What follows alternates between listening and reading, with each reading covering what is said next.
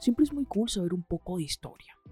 Mi nombre es Eli y te doy la bienvenida a Historias Curiosas del Mundo, un podcast donde hablo de sucesos curiosos que han transcurrido en el mundo a través de los años. Este episodio está patrocinado por mi tienda en línea de Chill World. En esta tienda llevamos lo cotidiano del día a día a una variedad de productos como mugs, hoodies, camisetas, por medio de los personajes Jack, Chofo y Pai. Recuerden, se encuentra por Facebook como The Chill World e Instagram como The Chill World 2. Síganos, los esperamos.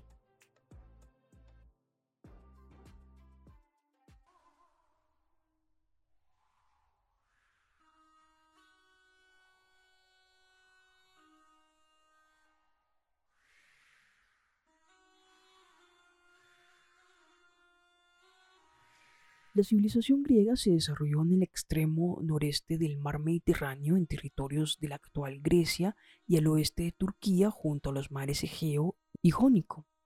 Llegó a abarcar también a varias islas como Crepa, Chipre, Rodas y Sicilia, Italia y algunos sitios del sur de la península itálica. Cronológicamente corresponde a lo que suele llamarse Antigua Grecia, que se subdivide en las siguientes etapas, la Edad Oscura, la Grecia arcaica, la Grecia clásica y el periodo helenístico.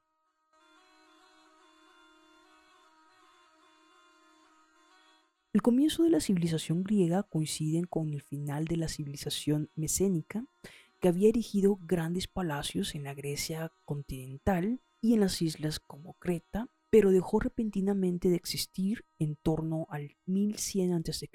y la civilización griega concluyó cuando los romanos conquistaron Grecia en el siglo II a.C. y anexaron Egipto, último reino independiente gobernado por una dinastía de origen griego en el año 300 a.C.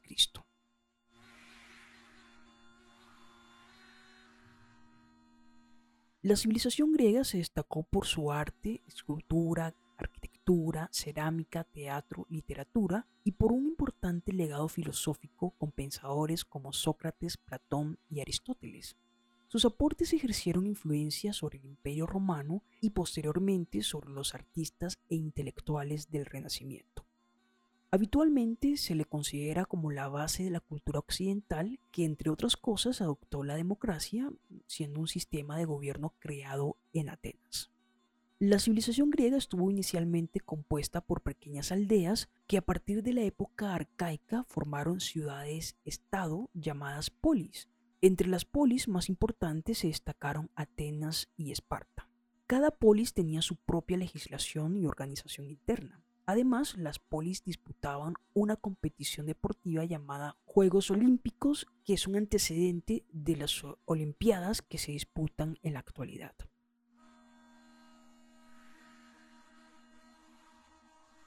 La geografía de Grecia influyó de manera significativa en el desarrollo de la civilización griega.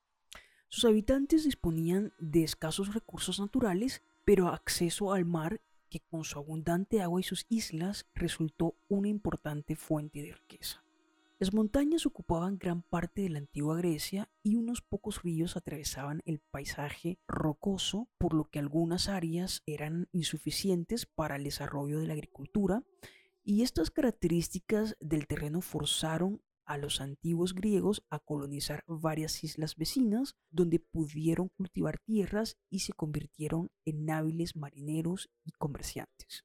Con el tiempo colonizaron otras tierras a lo largo y ancho del mar Mediterráneo. El surgimiento de las polis suelen explicarse por estas características del terreno que facilitaron la formación de pequeñas ciudades-estado independientes separadas entre sí que consistían en una ciudad amurallada y un territorio agrícola y se compartían algunas pautas culturales con las ciudades vecinas.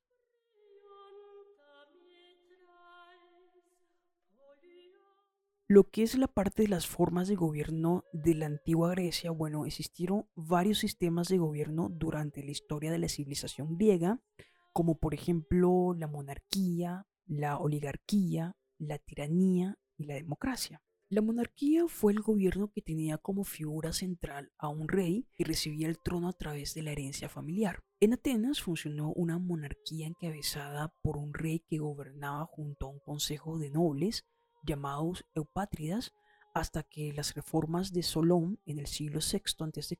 establecieron una oligarquía.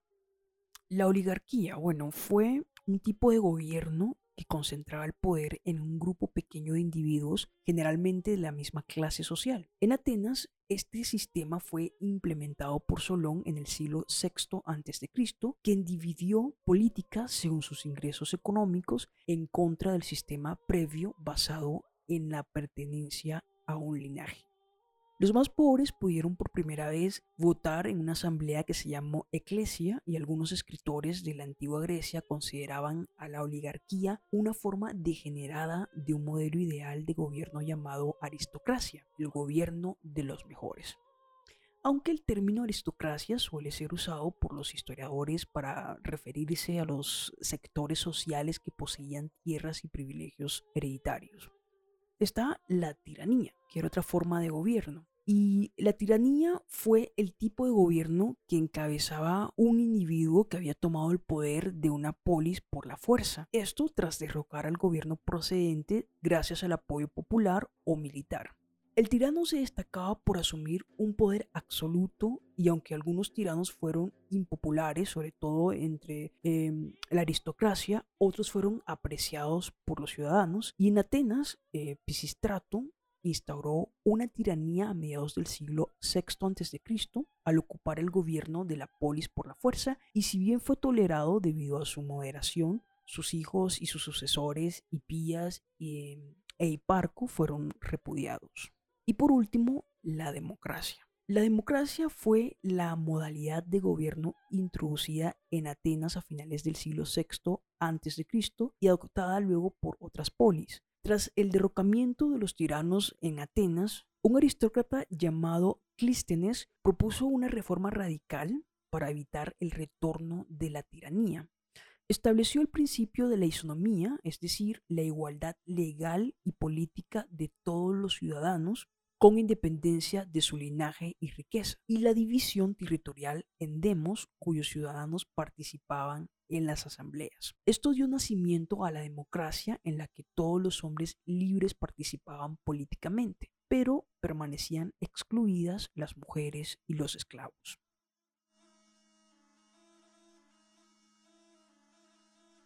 En cuanto a la religión griega, bueno, era un tipo de religión politeísta, es decir, se basaba en el culto a múltiples deidades que representaban fenómenos naturales como los truenos, los mares, los cuerpos celestes o prácticas humanas como la guerra, las artes y el amor, o ideas abstractas como la justicia y la sabiduría. Las deidades más importantes eran los doce dioses del Olimpo, que podían variar en su composición, pero estaban siempre bajo la autoridad de un dios supremo llamado Zeus, dios del cielo y del trueno, y padre de los dioses que tenía su trono en el monte Olimpo. Según las creencias griegas, los dioses intervenían constantemente en la vida humana y entre ellos se destacaban Atena, diosa de las artes, sabiduría y la guerra, patrona de Atenas, Afrodita, diosa del amor y la belleza, Ares, dios de la guerra, Artemisa, diosa de la cacería, Apolo, dios del arte y la arquitectura, asociado también a la luz y a la curación, Demeter, diosa de los cereales y la agricultura,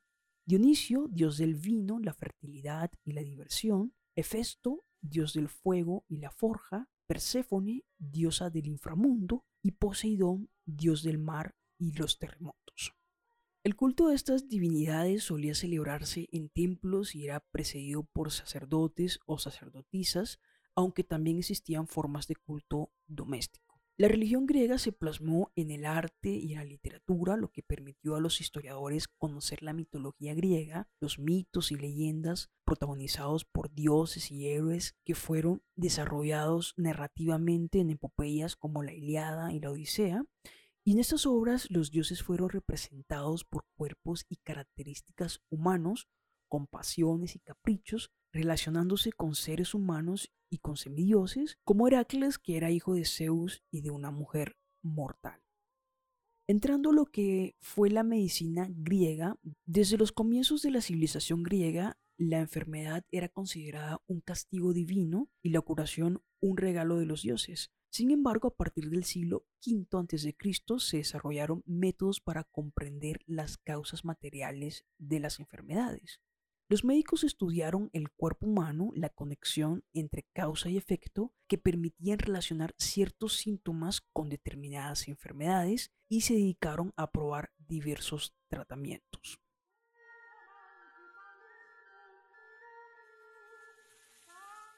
El aporte principal fue la creencia que el paciente podía controlar su salud con base en su dieta, lo que contrastaba con la mentalidad fatalista y espiritual de épocas anteriores. El médico Hipócrates fue especialmente importante y es considerado el padre de la medicina.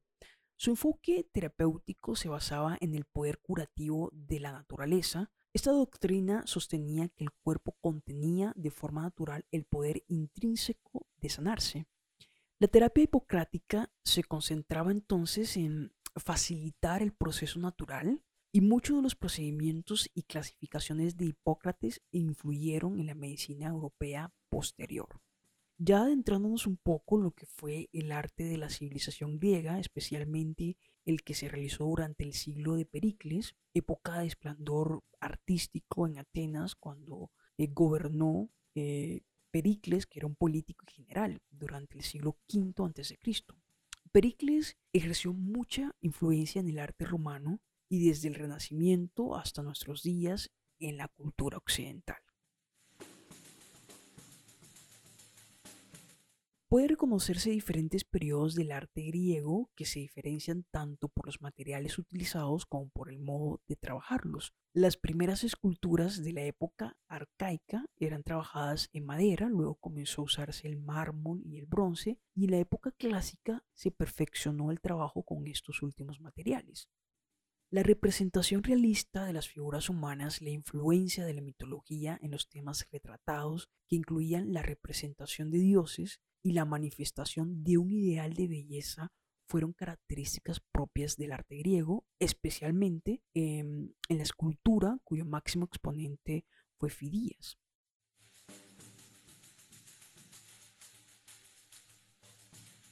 En la arquitectura se destacó la elegancia de las proporciones en edificios como templos y teatros que incorporaban detalles ornamentales en espacios determinados. Sus estilos se diferencian en tres órdenes, dórico, jónico y corintio.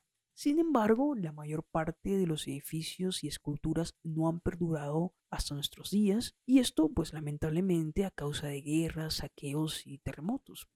Y bueno, unos pocos templos que permanecen en pie, como el Partenón y el Templo de Festos en Atenas, eh, permiten un poco apreciar la magnitud de sus edificaciones, y muchas de las esculturas griegas son actualmente conocidas gracias a las copias realizadas por los romanos. Y bueno, para finalizar, la mitología griega. ¿Qué es la mitología griega? Pues básicamente es un conjunto de relatos, mitos y leyendas en los que los autores griegos intentaban explicar el origen del mundo y las costumbres de la antigua Grecia. Los relatos que muchas veces tomaban la forma de epopeyas eran protagonizados por los dioses del Olimpo, divinidades menores y héroes, podrían ser humanos o semidioses, y trataban sobre rituales, fenómenos de la naturaleza o aspectos de la vida política y social. En general, los motivos míticos se transmitían oralmente en forma de poesías o cantos y se representaban en esculturas y recipientes cerámicos decorados. Los relatos que nos han llegado de forma más completa son aquellos que fueron recogidos de forma escrita, como los poemas épicos atribuidos a Homero, la Iliada y la Odisea, o las obras de Esedio, eh, Teogonías y los trabajos y los días.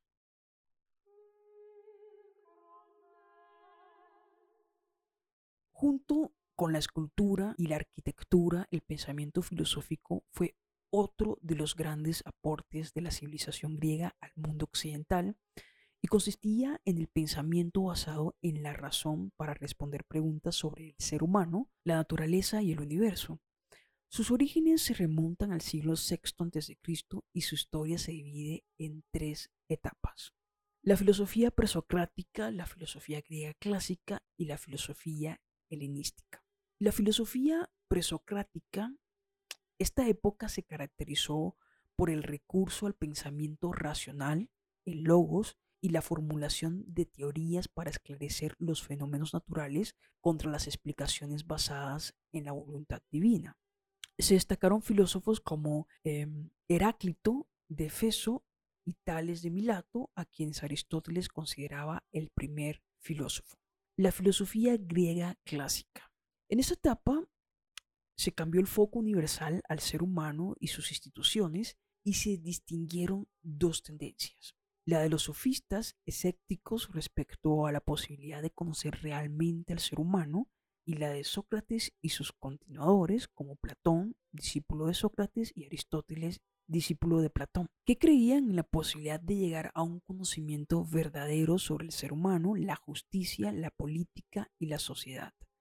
Estos últimos fueron los pensadores que establecieron la tradición filosófica que más influyó a la cultura occidental. Y por último, la filosofía helenística. Esta etapa se destacó por la preocupación acerca de la relación entre las cuestiones éticas y el bienestar personal. Surgieron numerosas escuelas de pensamiento, como el platonismo, inspirada en la obra de Platón, y el cinismo, en el estoicismo o el epicurismo. Otros pensadores intervinieron en otras áreas del saber que si bien no constituían actividades filosóficas, formaron parte del legado de la civilización griega a la ciencia y el pensamiento occidental.